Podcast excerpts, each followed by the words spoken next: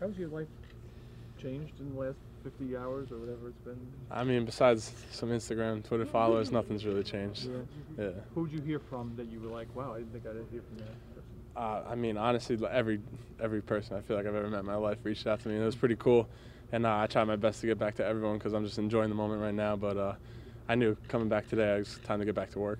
What was that like, moment like when Coach Shermer called you up after in the locker room after that game? That was cool. I mean, uh, it's nice. It's, it's cool to see uh, guys like genuinely happy for you.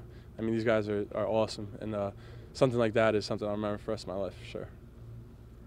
I would imagine if everything you hear about you is accurate, that you're not necessarily focused on the play you made. You're focusing on trying to find plays that you didn't make Mhm. Thursday. What are some of the things you saw when you broke down the film the following day? Yeah, for sure. I mean, even on the, the play on the pick, it's like I couldn't get around the tackle. So I mean, that's a that's not a good job by me. I need to get around him and make a sack. But uh, thankfully, I made that play. And then there was other plays where I, I didn't get off the ball quick enough and, and whatnot. And uh, I could have hustled on another play later in the game. So uh, I had a good play, but there's many things I could uh, correct, and I'm going to.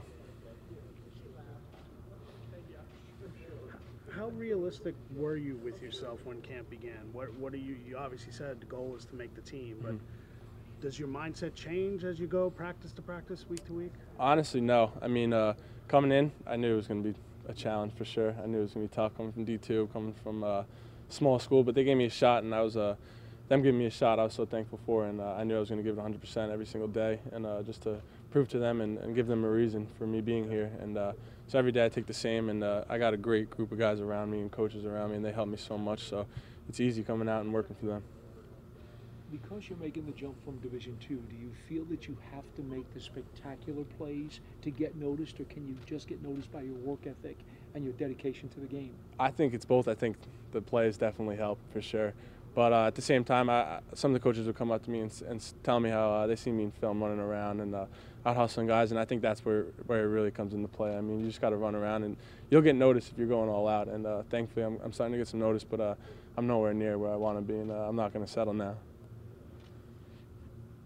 What did it do for your confidence, that play? It helps. I mean, it's cool to, to, to look back and think uh, I wasn't even sure if I was really going to get in the game, and then uh, make a play like that. It's pretty cool, and then uh, definitely makes me feel more comfortable. And then coming out, uh, um, I was just excited to get to work. Honestly, it was a cool little two days off, but uh, I was ready to get back to it. Were you surprised with the reaction on the sideline, especially for some of the older guys? And it seemed like they kind of made a gauntlet for you. Yeah. At one point on Yeah. I mean, I wasn't too surprised. It- Like I said, there's some really good dudes around here, and uh, the team's really tight. And uh, I mean, it was just a great time. And whenever someone makes a play, uh, everyone's rallying and whatnot. So to see the guys act like that uh, was a really cool moment. Did it feel like the end zone was never going to come near? You feel like you just kept getting further away? Yeah, I thought I could have sworn someone was right on, right behind me. So I was sprinting as fast as I could, and uh, I don't even care if someone was there. They could have jumped on my back. I was going to score either way. But uh, it was cool. When we had talked to you the other night, you didn't know where the football was. Did Mhm. you track it down? Yeah, someone found it and they put it in my locker uh, yesterday morning. So uh, I actually went home and gave it to my pops.